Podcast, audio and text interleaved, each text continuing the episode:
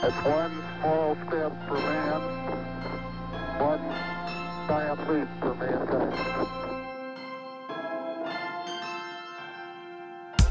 Welcome to The New Next, a podcast that addresses current events and how they will impact the future.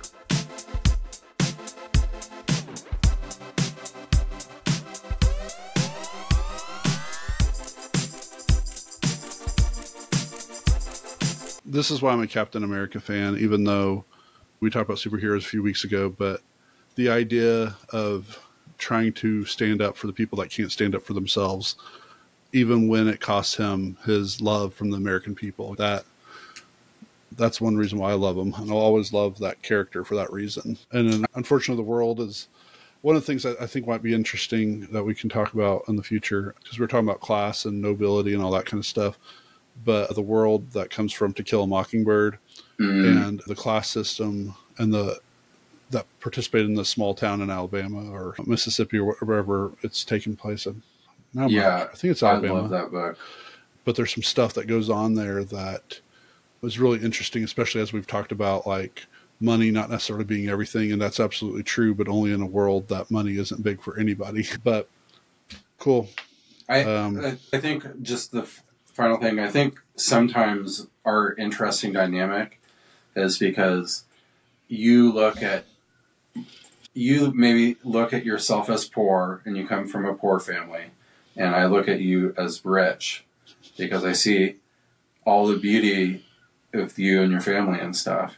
Wealthy And- wealthy. and- but and it's like the opposite of me too. You see that I come from a rich family, and I've seen the shallowness and all of that from a very early age, and I've almost accentuate accentuated the poor aspects of it. So in a way that you believe from maybe from partially from your childhood that a hero can come save you.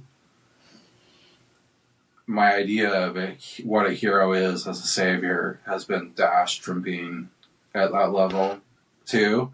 And it's this interesting dynamic that we have because I think both of us are trying to come more to the center without losing the core power in that identity from coming from that place in the first place. I don't look at it as a hero coming to save us. I look at it as this mythical character as someone Well, I want to be like. I want to be like that person, and I want to do those same kinds of things within the worlds I live in. And yes, I do look at overall. Like right now, I don't consider myself poor. So like Um, a Swiss Army knife. Like you look at like you want to you look at your heroes like they have these certain attributes and you can if a scissor was truth, you could have truth as your scissor to your Swiss Army knife and pull out as an attribute. So that you're a collection of your heroes rather than just idolizing yourself and trying to be like someone specifically. Maybe I'd have to think about that more because again, it's Captain America is a hero to me not because of his strength or his mind or all the things that make him Captain America. It's the kid who can't stand injustice, not too dissimilar to if there's injustice if there's injustice anywhere then there's no justice anywhere or everywhere. Or, I, i'm saying the quote wrong from martin luther king but Yeah, I know. it's it's the idea that you participate in the world you're helping create the world that is. So if there's injustice in your world then you're either enabling it or you're not or you're trying to find ways to solve it. And it might not be an easy solve but Mm, so that's why Captain America specifically, whereas the other heroes that have similar type personalities, they take on aspects like Superman is a completely different hero because of what he's about. Even though they used to say truth, justice, and the American way, and that's why they made a comic book a series of him actually being raised in Russia under um, Lenin and Stalin, uh, which is great. It's actually beautiful. It's a very beautiful comic. But like Captain America, if he was raised in any other country, but he had the spirit of injustice anywhere is horrible, then he would still be the same hero to me, regardless if he's in Russian garb or Chinese garb or African garb, or I say African like that's a country, Zimbabwe garb. The and I, but I also recognize like, because I am a supervisor of other people, a lot of them, the job they've had or that I've gotten to be their supervisor, for them, that's a high paying job in their family history and stuff. Whereas me, it's not as much of one. Like my parents made Yeah. a lot more money at this stage in life than I do, but their parents didn't.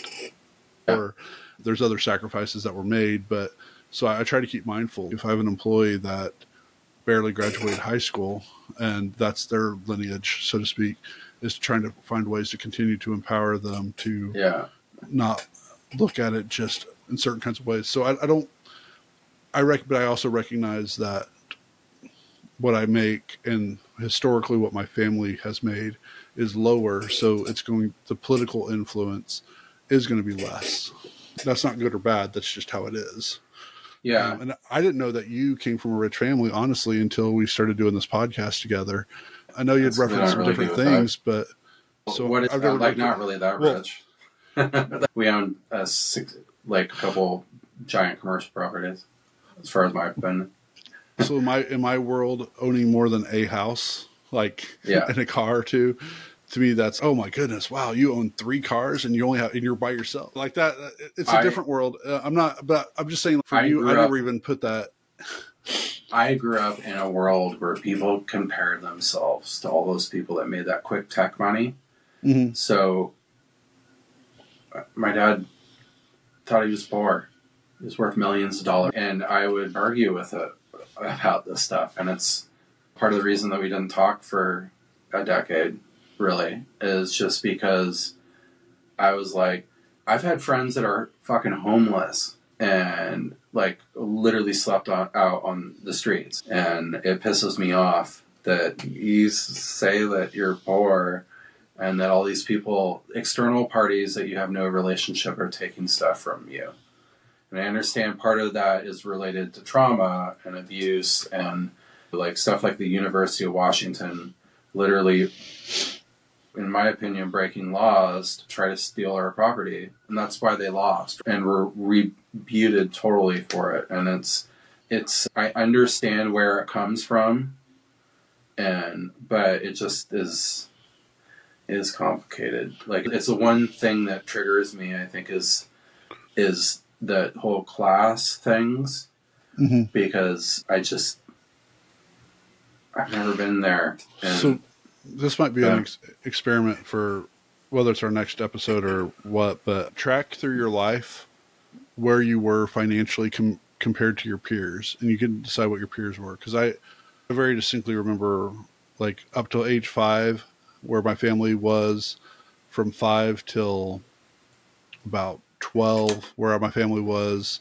From 12 to 18 was a completely different world. And then when I went to college, then when I flunked out of college, and I think it'd be an interesting thing to look at both our trajectories. And again, it's not about where it is on the world scale. We're not comparing to Warren Buffett ever, unless that was what your family was hanging around. Well, I, I can compare it. Like my parents went through a brutal divorce, and my dad used money to control her, so he like wouldn't pay child support all the time and stuff like that. And my mom got this really nice house that we got to stay in, but there was a lot of expenses with that, and she didn't get enough money. So we did we for a long time like I my mom fought hard to keep us in the life that we did while my dad was literally targeting her and trying to destroy her life. And, what, I- what I and- was saying, and- though, yeah. I, I don't mean to. It's a good. We, I want to save that one. All right. I, no, I, I know where I am. I, I know historically where I am in each part as well. But I'm saying like maybe that would be an interesting thing to go through, like our age, like as we grew up and stuff, where some of those balances were. Do you And mean just with us or within the whole context of her family? when you're up to a certain age, your family is your is you, and then as you became an adult, what those like my time in Pennsylvania, I lived in three very distinct communities about how the mindset around me was about money. hmm And in none of those three did I necessarily make more money or even equal money to those around me. But at the other time, there's some stuff of my mentality was definitely a more wealthy mindset, even though I didn't have the money to match. And then there's other times like if you're searching for a minimum wage job, it's a much different thing than the fact of knowing that you already have a job available because of Yeah. a connection or something. That, and so I think it would Well, kind of to track some of that. I think Like that's, together. that's where I always felt super rich because I always had the ability to make a, a good wage. And I started working, like, I started getting paid for working in the boat shop part time when I was 10 years old. It probably wasn't even legal, but I was getting paid in cash. But I always had money and I always had access to money. And I always had more money. I worked really hard. Um, but when we moved down here, it really changed the equation for me because I didn't have two to three extra jobs that I did that I'd been working with my entire life. Yeah, and that's like, why I, like, talk- like I, yeah, yeah. So and so All I'm right. saying save that for our next one or one after that because I think that really helps form the kind of foundation of how we look at money and how we look at power and all that stuff moving forward. Because then when we talk about somebody like Pelosi or Biden or Trump or or even Alex Jones or one that I really I think this will be an interesting to talk to. So even if this gets cut off of this podcast, that's cool. But the person who starts a lawn mowing business in Oklahoma and the mindset differences. Like I just remember all this and when we talk again, I think this will be a lot of fun actually. If you would like to learn more about the New Next podcast, find us at thenewnextpodcast.com, where you can suggest a topic you would like for us to cover. If you enjoyed what you heard, share the podcast, tell a friend about it, or rate us with five stars.